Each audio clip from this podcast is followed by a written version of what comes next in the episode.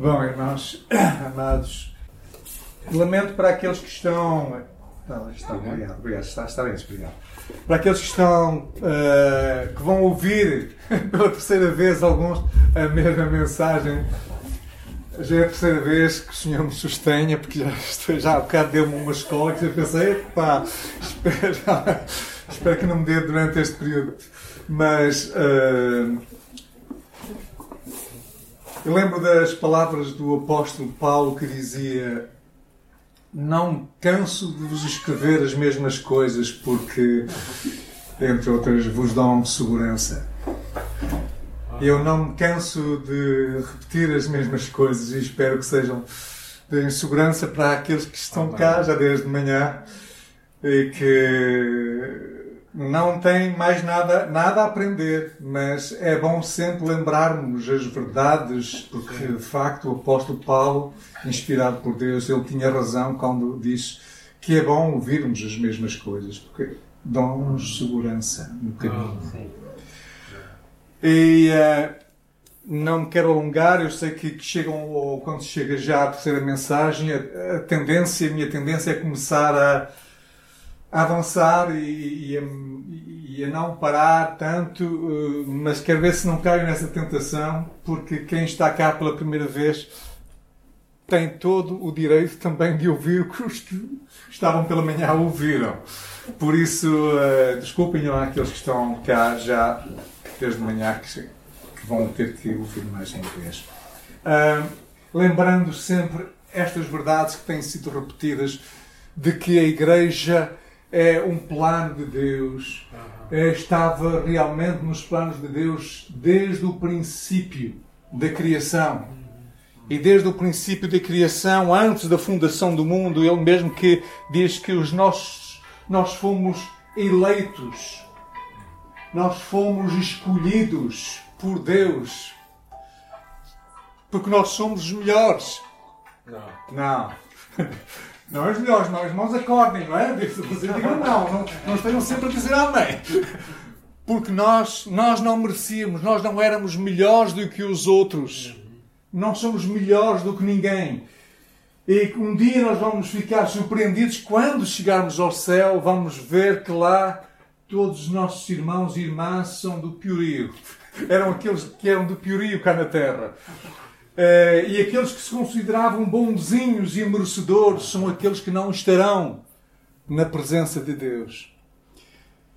Isto não é uma desculpa para nós pecarmos, para nós vivermos uma vida de libertinagem, mas para nós nos rendermos a esta graça de Deus Amém. que nos escolheu antes da fundação do mundo. E a Igreja é uma obra de Deus, uma obra de Jesus. Ele mesmo veio para isso mesmo, para salvar aqueles que haveriam de crer nele. Eu edificarei a minha igreja e as portas do inferno da morte não prevalecerão contra ela. E nós somos essa igreja aqui. Não estamos a falar de templos nem de paredes somos nós, pedras vivas, que constituem um edifício espiritual.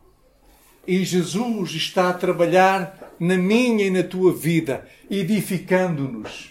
E usando para isso também irmãos e irmãs para nos ensinarem, para nos ministrarem a palavra, para edificarem as nossas vidas de acordo com os dons e talentos que Deus distribuiu à igreja, a cada um de nós.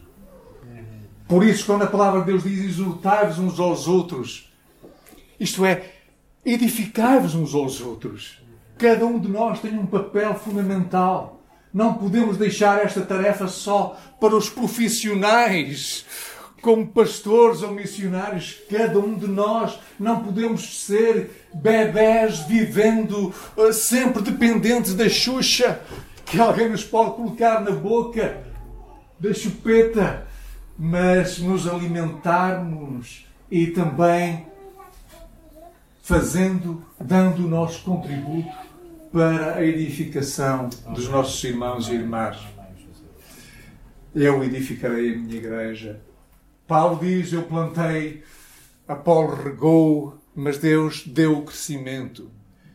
E aquele que planta ou aquele que rega não é coisa alguma, não é o mais, não são os mais importantes, mas sim Deus que dá o crescimento. Por isso nós damos glória a Deus, honra, louvor, gratidão ao seu nome, porque só ele é digno. Só ele é digno de receber toda a honra, louvor, gratidão, adoração. No entanto, o Senhor tem prazer e alegria em nos usar, cooperando com Ele neste ministério da edificação da sua igreja e para isso Ele nos deu dons e talentos. E a parábola que eu gostaria que lêssemos uh, encontra-se em Mateus 25, no capítulo uh, 25, no, no versículo 14 ao versículo 30. Mateus 25, versículo 13, eu iria, diria 13 até ao versículo 30. Vigiai, pois, disse o Senhor Jesus, porque não sabeis o dia nem a hora em que o Filho do Homem há de vir. Esta é uma parábola que Jesus está a contar. Porque isto é também como um homem que partindo para fora da terra chamou os seus servos e entregou-lhes os seus bens. E a um deu cinco talentos, e a outro dois, e a outro um, e cada um segundo a sua capacidade, e ausentou-se logo para longe. E tendo ele partido, o que recebera cinco talentos, negociou com eles e ganhou outros cinco talentos. Da mesma sorte, o que recebera dois, ganhou também outros dois. Mas o que recebeu um foi e cavou na terra e escondeu o dinheiro do seu senhor. Talentos, como estamos a ver no texto, é o dinheiro. É uma soma de dinheiro que esse senhor entregou. E muito tempo depois veio o senhor daqueles servos e fez contas com eles.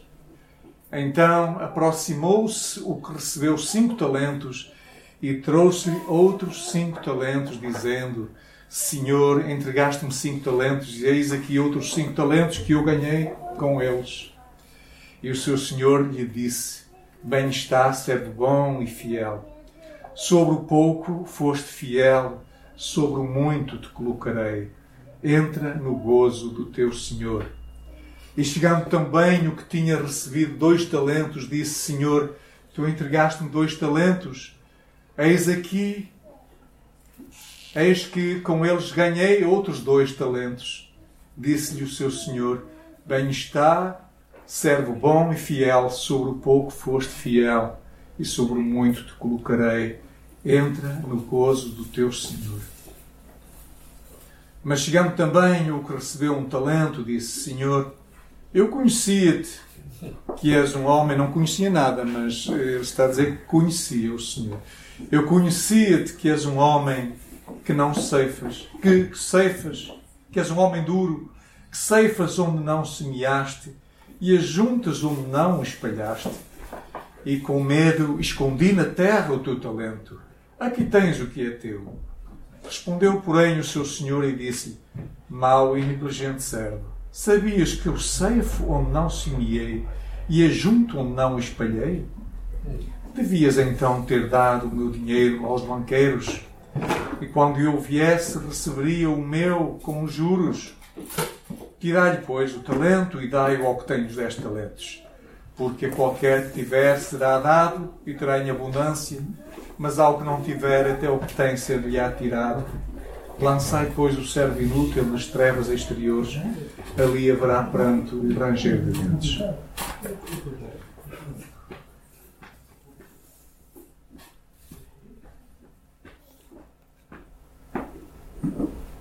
Alguns de nós podem se questionar acerca dos talentos, como é por vezes o meu caso. Qual é o meu talento? Quais são os meus talentos para eu servir a Deus? E por vezes eu vejo lá grande coisa, mas. e posso usar isso como desculpa para não servir o Senhor. Eu não sei se alguns aqui também têm essas dúvidas ou não, ou se está tudo esclarecido.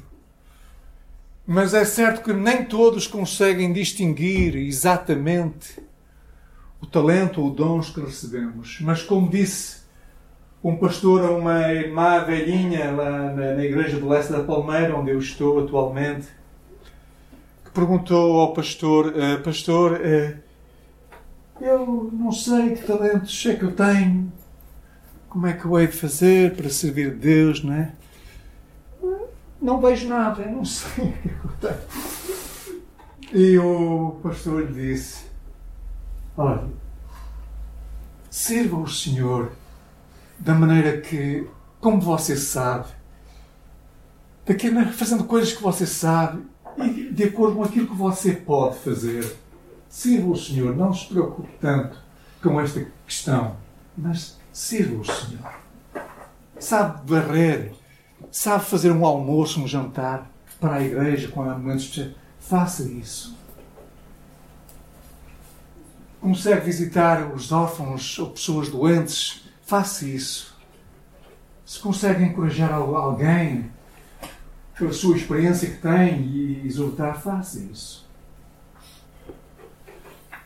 A Bíblia é bem clara dizendo que cada um de nós lhes foi dado pelo menos um talento. Há quem receba, tenha recebido vários talentos, mas alguns receberam só um.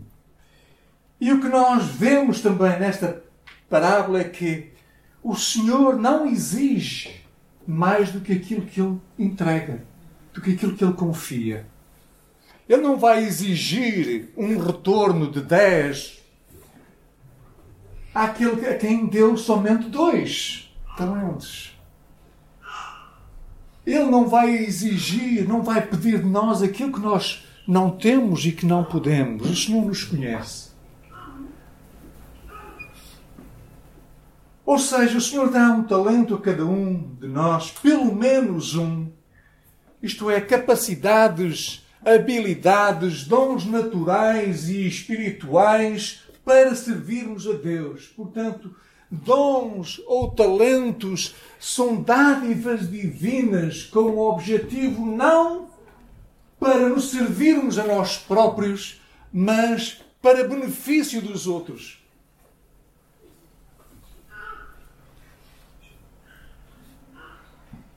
E esta parábola ensina-nos, assim como outras parábolas, verdades eternas.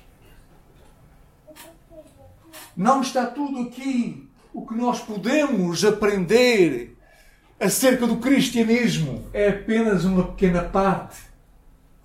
Mas que nos ensina uma verdade eterna. E esta parábola trata principalmente da nossa fidelidade no uso daquilo que o Senhor deu a cada um de acordo com a capacidade de cada um.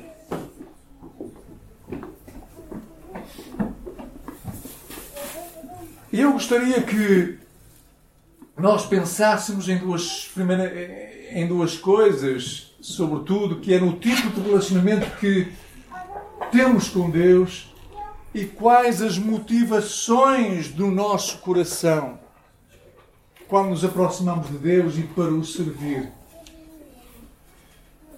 Quando falo em motivações, estou a avançar agora um bocadinho, mas já volto. O apóstolo Paulo, creio que é o apóstolo Paulo, diz que tudo o que fizermos, façamos como para o Senhor e não para agradar os homens.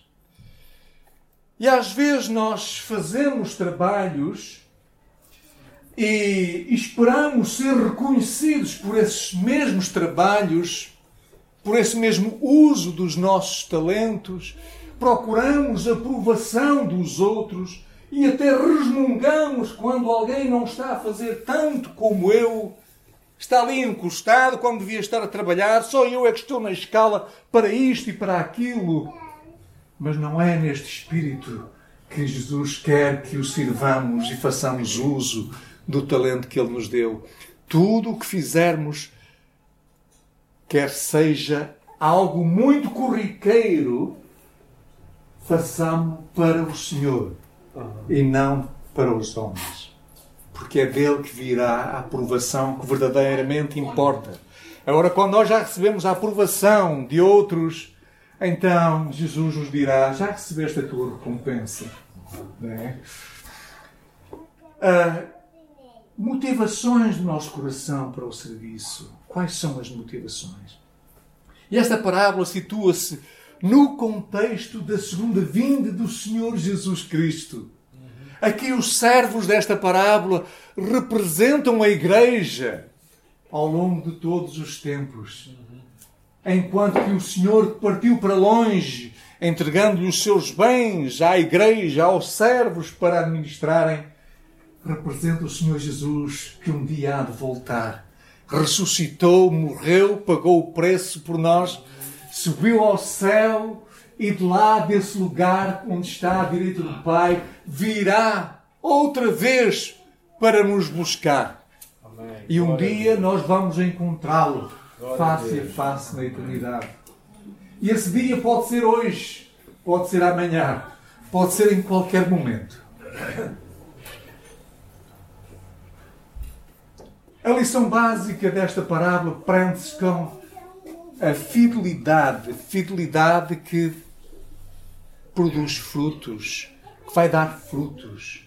Fidelidade produtiva na vida do crente depende, por isso, do tipo de relacionamento que eu tenho com Jesus, o meu Senhor e Salvador. Os primeiros dois servos tinham uma relação de confiança, de amor com o seu Senhor.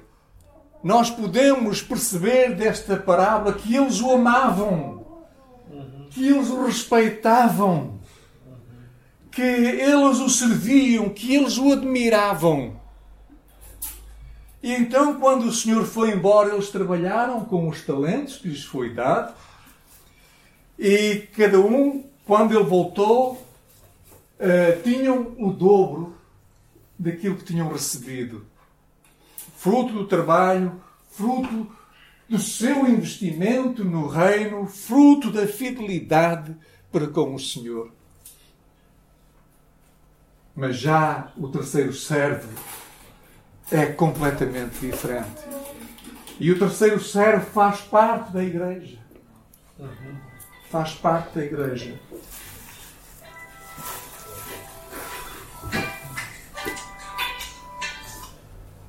Eu oro para que não seja este terceiro servo.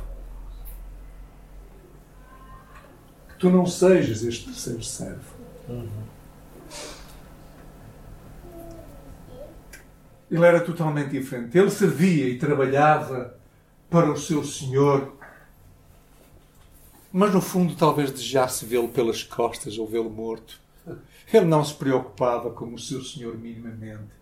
Ele fazia as tarefas de uma forma rotineira, talvez, por obrigação, talvez, por dever, mas não por amor, não motivado por amor.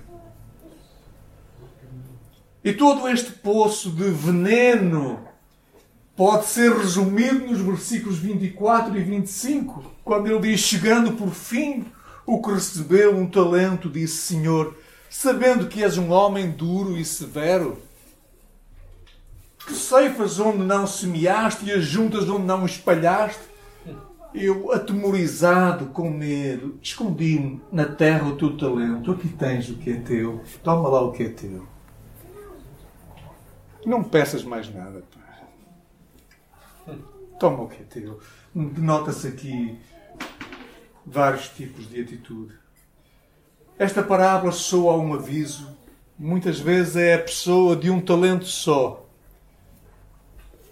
que o despreza, que se recusa a fazer qualquer coisa no reino de Deus, desculpando-se ou dizendo que não pode fazer nada ou que não sabe fazer nada que não é capaz de fazer nada, e o servo que não fez nada culpou ainda o Senhor pelo seu próprio fracasso.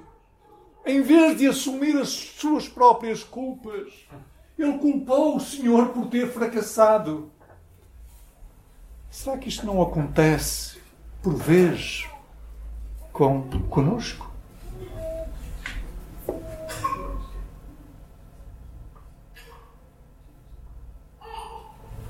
Ele não mostrou nenhum arrependimento, mesmo quando chegou o ajuste de contas. Poderia eventualmente se humilhar diante do Senhor e reconhecer o seu fracasso, mas ele não mostrou nenhum arrependimento sequer, mas desprezo. Aqui tens o que é teu. Eu não sei se ele atirou as moedas para o chão, não é? Essa é outra questão. Nós especulamos por. E um servo com medo nunca poderá ser um bom servo. O medo que este servo sentia paralisou. Nós tantas vezes falamos que o medo realmente paralisa. Entramos em pânico e não somos capazes de reagir a nada. Mas parece que de facto o medo que ele sentia pelo Senhor o paralisou. Uhum. E a primeira coisa que um servo precisa para servir bem é reconhecer o amor que o Senhor tem por ele. Para que a pessoa possa sentir-se amada por ele e compreendida e aceite por ele. E de facto, esta é a verdade. Nós somos perdoados, somos amados, somos compreendidos. Jesus padeceu todas as coisas, viveu nesta terra e por isso pode nos compreender em todas as situações. A palavra de Deus diz que Ele nos aceita tal qual nós somos. Daí que nós podemos mandar embora este medo Alguém me estava a falar há pouquinho tempo, antes desta pregação, sobre talvez explicar como é que eu me posso livrar do medo. Em termos práticos, porque há muita gente, estava alguém a dizer que tem medo, até entre, entre os cristãos. Como é que eu posso libertar deste medo para não ter medo do Senhor? Que é diferente de um temor santo, de uma reverência, de um, de um respeito. E eu creio que para não ter medo é precisamente isto: sentir-se amado, receber Jesus Cristo como seu Salvador e Senhor, sendo recebido por isso, por Deus como filho,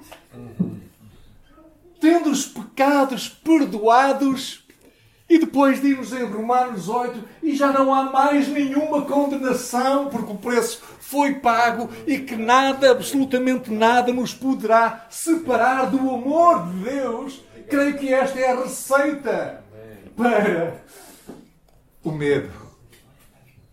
Eu não tenho que ter medo de Deus. Fui perdoado, fui salvo, fui liberto. Fui aceito por Deus e a palavra diz que já não há mais nenhuma condenação. Eu sou filho de Deus. Esta é a receita para o medo, de uma forma prática. Eu não vejo outra.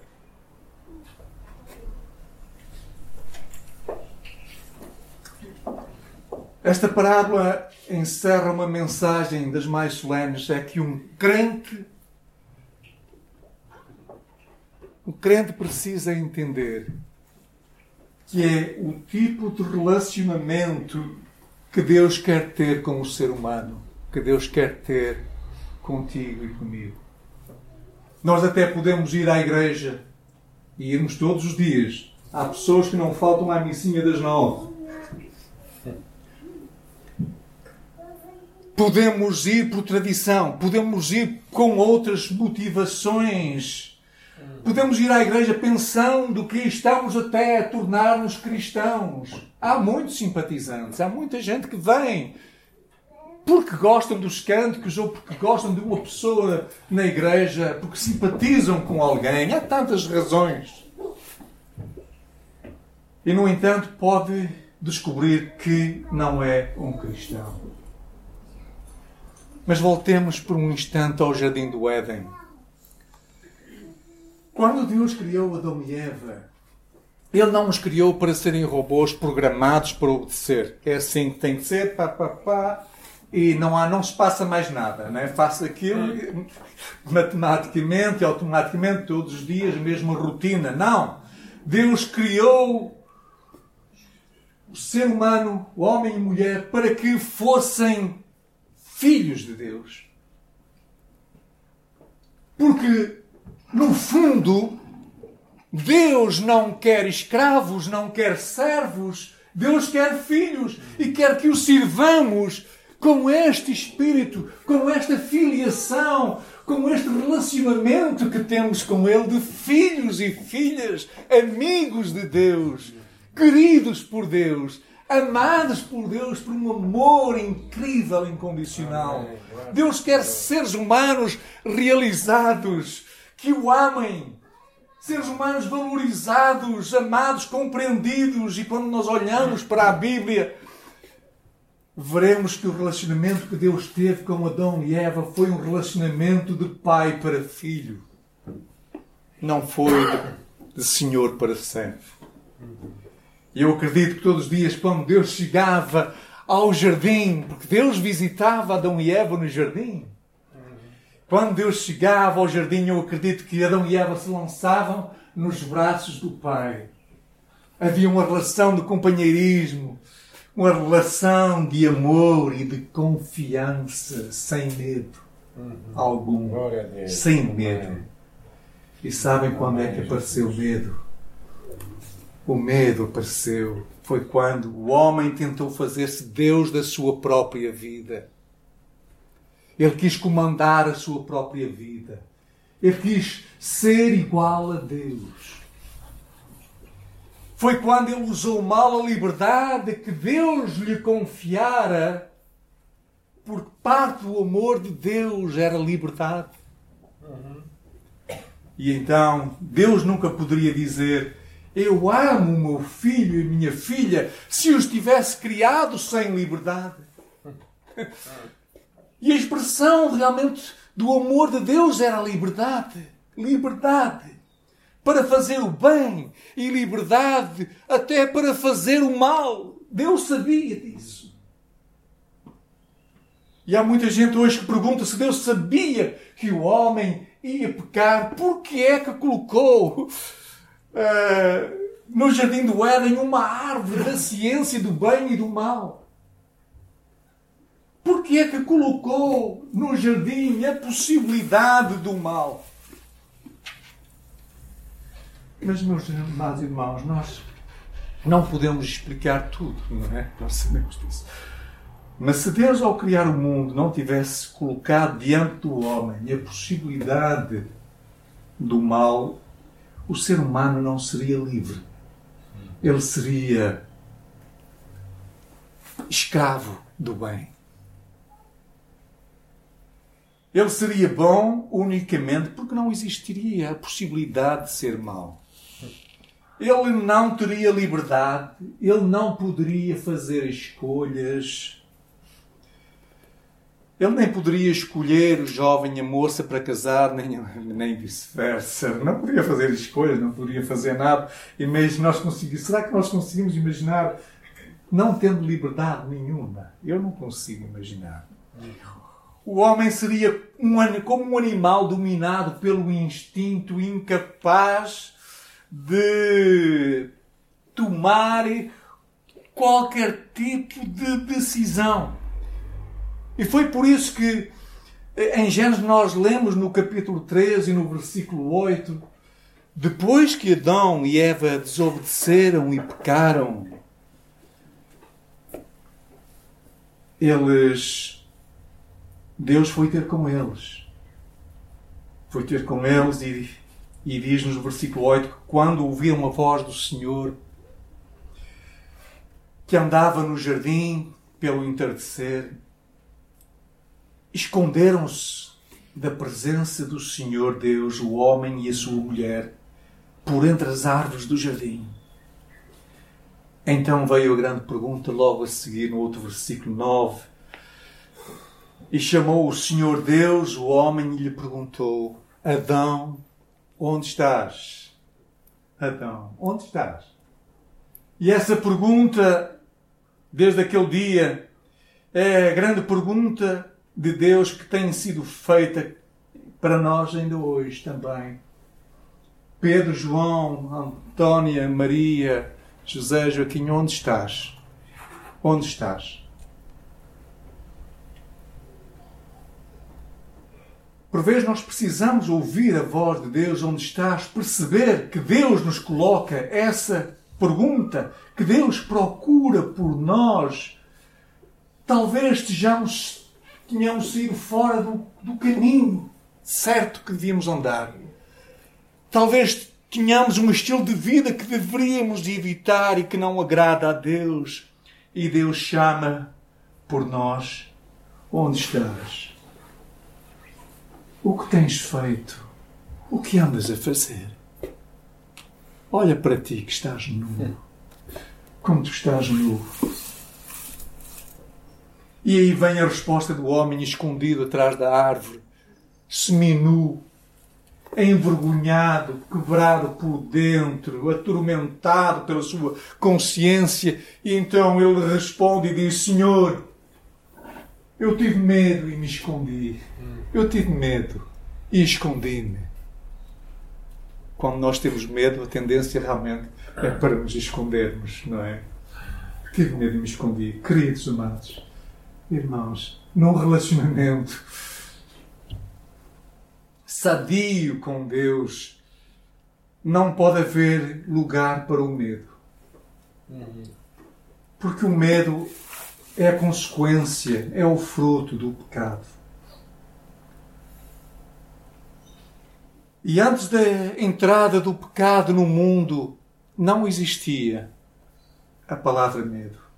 Não existia. Deus nunca desejou que num relacionamento que ele tivesse com os seus filhos existisse a palavra medo. Deus não quer um relacionamento com base no medo. Que tipo de relacionamento é este com base no medo? O que nós vemos isso são os tiranos. Uma pessoa que é tirana, que tenta impor-se aos outros, provocando medo. Pessoas violentas que tentam impor a sua vontade aos outros, dominar os outros, para que outros submetam, subjuguem pelo medo. Isso não é nenhum relacionamento sadio, não é bom. E Deus nunca quis isso para nós, para o ser humano. E por isso, em 1 João, no capítulo 1, no versículo, uh, no capítulo 4, versículo 18, diz que o seguinte: que no amor não há medo, antes o perfeito amor lança fora o medo, porque o medo tem consigo a pena, é o castigo, e o que tem medo não é perfeito em amor. Por isso, quando nós realmente tememos, nós não estamos a ser perfeitos em amor, nem para com Deus, nem para com o irmão, para quem quer que seja. Quando eu temo alguém, eu não estou a amar, eu quero vê-lo um pouco é pelas costas. É ou não é? Foi isso que aconteceu com o terceiro servo. O que é que acontece é que nos nossos dias muitos estão incutindo nas pessoas a religião do medo em nome de Deus mas provocando medo nas pessoas. Ensinando a ver Deus precisamente como aquele soberano que está lá no alto com uma barba grande, com um grande, um grande, uma grande vara, é? pronto, olhando para a terra, procurando ver quem é que está a portar mal, quem é que está, enfim, a, a desviar-se daquilo, do, do que são os seus planos para aplicar imediatamente um castigo, fulminá-lo naquele momento.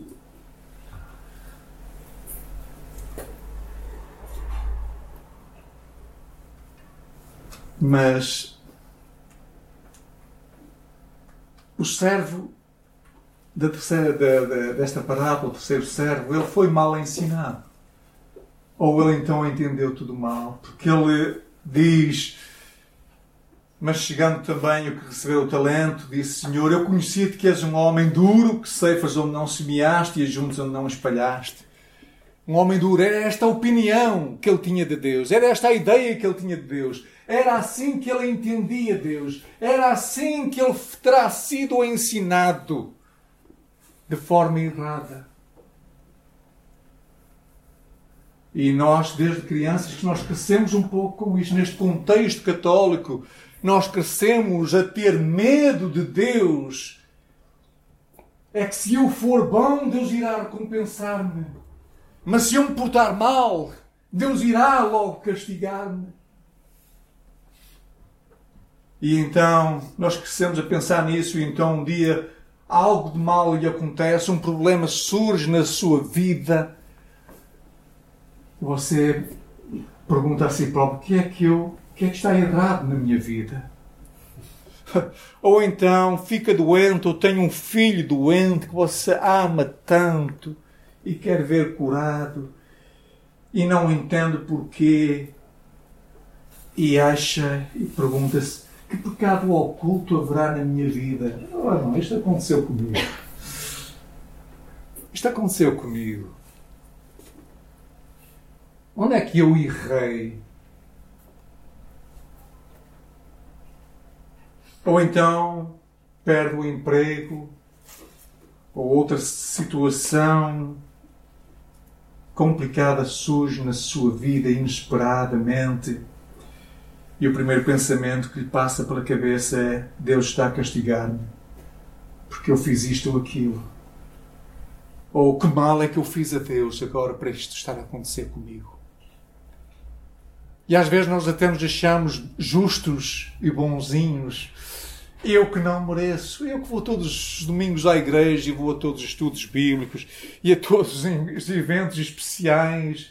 Amém. Eu que dou o dízimo, dou e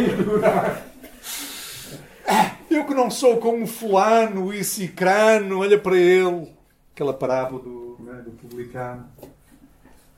Eu que mereço tudo, Senhor, aqui estou. E agora que mal é que eu te fiz? Nós achamos que podemos, que somos merecedores, não é?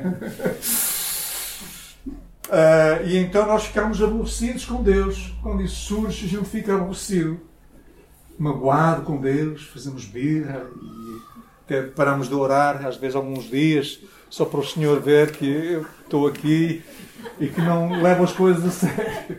Eu não sei, irmãos, eu não sei, mas. Uh, muita coisa passa na nossa vida, atravessa-nos a cabeça e temos atitudes que nós normalmente, em outra circunstância, não teríamos.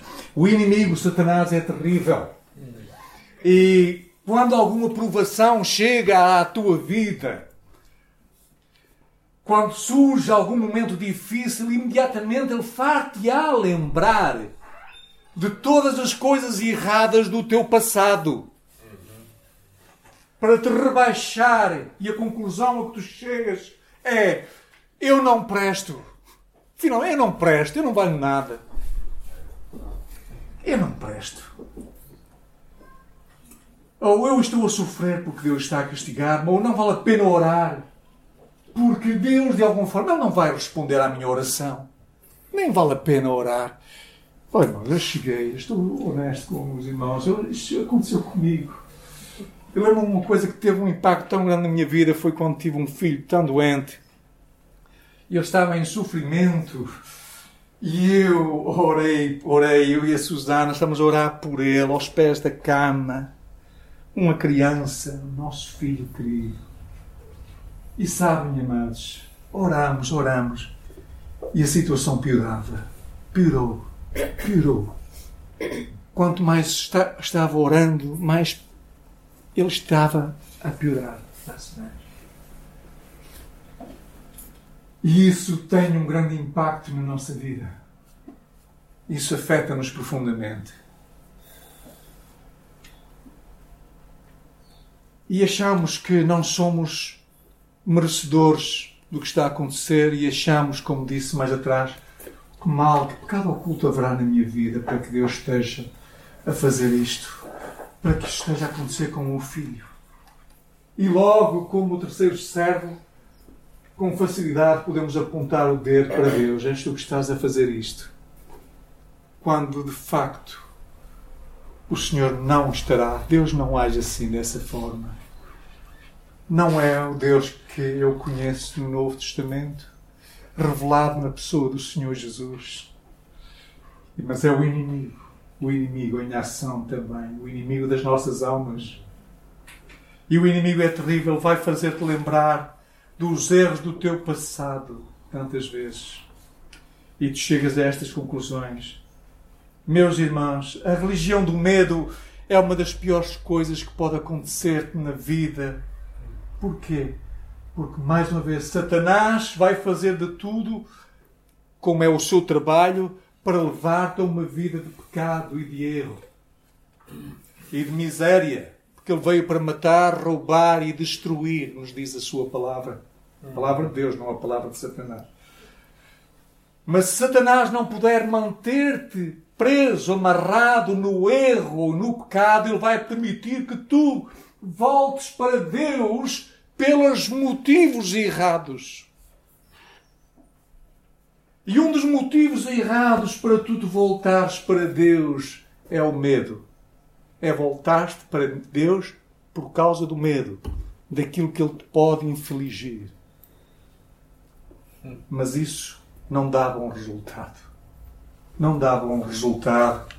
Não é a base sadia de uma comunhão com Deus, com o Senhor. E tu nunca podes te aproximar de Deus por medo. E por isso é que um líder religioso não pode levar ninguém a um relacionamento de amor com Deus, provocando medo nas pessoas.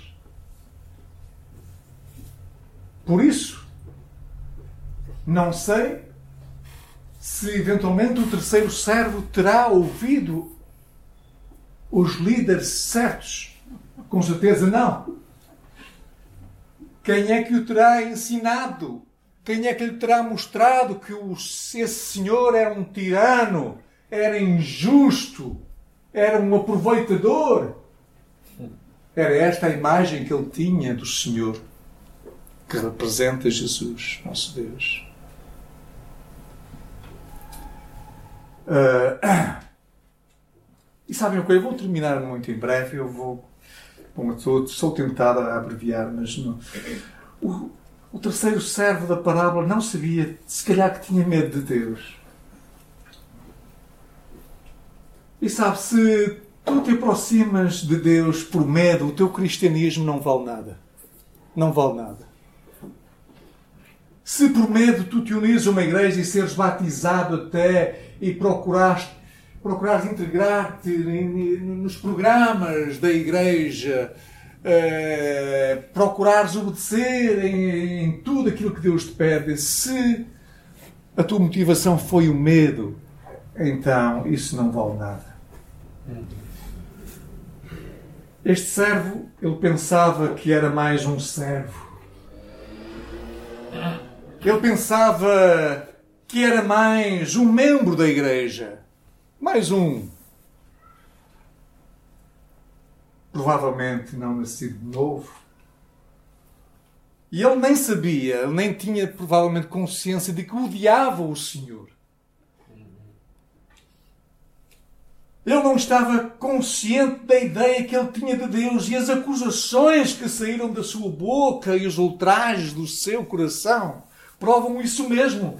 Apareceram quando chegou o momento do ajuste de contas, em que ele olhou para aqueles que tinham produzido fruto, para aqueles que tinham sido fiéis, aquele que recebeu cinco talentos entregou dez, o que recebeu dois entregou quatro, e ele que tinha recebido um não tinha nada porque enterrou o seu talento, ele confrontou-se com a sua realidade, e a realidade era que ele não amava o seu Senhor ele não sentia nenhum amor pelo seu Senhor. Ele tinha antes é um monte de acusações a fazer-lhe, porque na sua opinião ele era injusto e duro. Que tipo de relacionamento é o teu com Deus, com Jesus? Tenho eu medo ou sou atraído a Ele pelo seu amor maravilhoso que me atrai a Ele. Como disse A mim, o que me atrai a Jesus, o que me atrai a Deus, não é a justiça, se bem que Ele é justo, santo, mas é o seu amor que me atrai. E é o seu amor que toca o nosso coração, as cordas mais profundas do nosso ser. Não é a justiça que nos toca, que mexe connosco lá no fundo. É o amor que mexe connosco. Por isso, a base do meu serviço para o Senhor tem que ser o amor. O amor por Jesus, apaixonar-me por Jesus, entregar-lhe a minha vida, deixar-me conduzir por Ele. É isso que importa. Amém. Amém. E uh, o certo é que cada um de nós recebeu um ou mais talentos e importa que sejamos achados fiéis no uso desses talentos para servir o Senhor. Ele tem enorme alegria em usar-nos neste, nesta obra da edificação da sua igreja. Quando disse ainda hoje também que, que nós poderíamos, se calhar nós até atrapalhamos é o, o avanço do reino, porque Deus podia muito bem fazê-lo sozinho, sem nós. Ele poderia, Ele tem poder para fazê-lo. Mas Ele tem prazer em nos usar, ser ainda imperfeitos a alegria que Ele tem em ver-nos a colaborar com Ele para que a sua igreja seja formada Amém. e chegue à plenitude. Graças a Deus. Em que naquele dia vamos estar lá na sua presença com todos os povos e pessoas de raças e línguas diferentes, tribos, ciganos até e outros ciganos muitos mais amarelos, verdes, azuis, dizia alguém. Epa, mas não, é, não existe raça verde nem azul, é só. mas uh, isso vai ser tremendo. Eu gostaria que pensasse naquilo que Jesus diz. E antes disso, que uma das motivações erradas, como já mencionei, para se aproximar de Deus é o medo. Mas Preste atenção às palavras do Senhor Jesus e deixe-se tocar pelo amor de Deus ainda hoje, envolver-se por Ele, quando Ele lhe diz: Eu amo-te. Eu amei o mundo. Eu amei-te a ti de tal maneira. Por ti eu dei a minha vida, diz o Senhor Jesus. E já não te chamo mais servo, mas te chamo amigo. Foi isso que ele disse aos seus discípulos. Vos dei a conhecer todas as coisas no Pai. Vos mais, não mais servo, mas amigo. Glória a Deus. E porque eu sou amigo, porque eu já não sou mais servo, mas sou amigo. E se alguém me ama, diz o Senhor Jesus, fará aquilo que eu digo, que eu mando. Se eu sou amigo, eu vou querer obedecer-lhe. Não porque sou obrigado, porque o Senhor não me obriga, mas porque a motivação do meu coração é o amor, é a amizade por Jesus, é a gratidão por saber reconhecer aquilo que Ele fez por mim, hum, que deu tudo por mim, e porque eu sou filho e até em Hebreus diz-nos que ele não se envergonha de nos chamar irmãos. Eu o sirvo, quero servi-lo melhor. Porque somos uma família.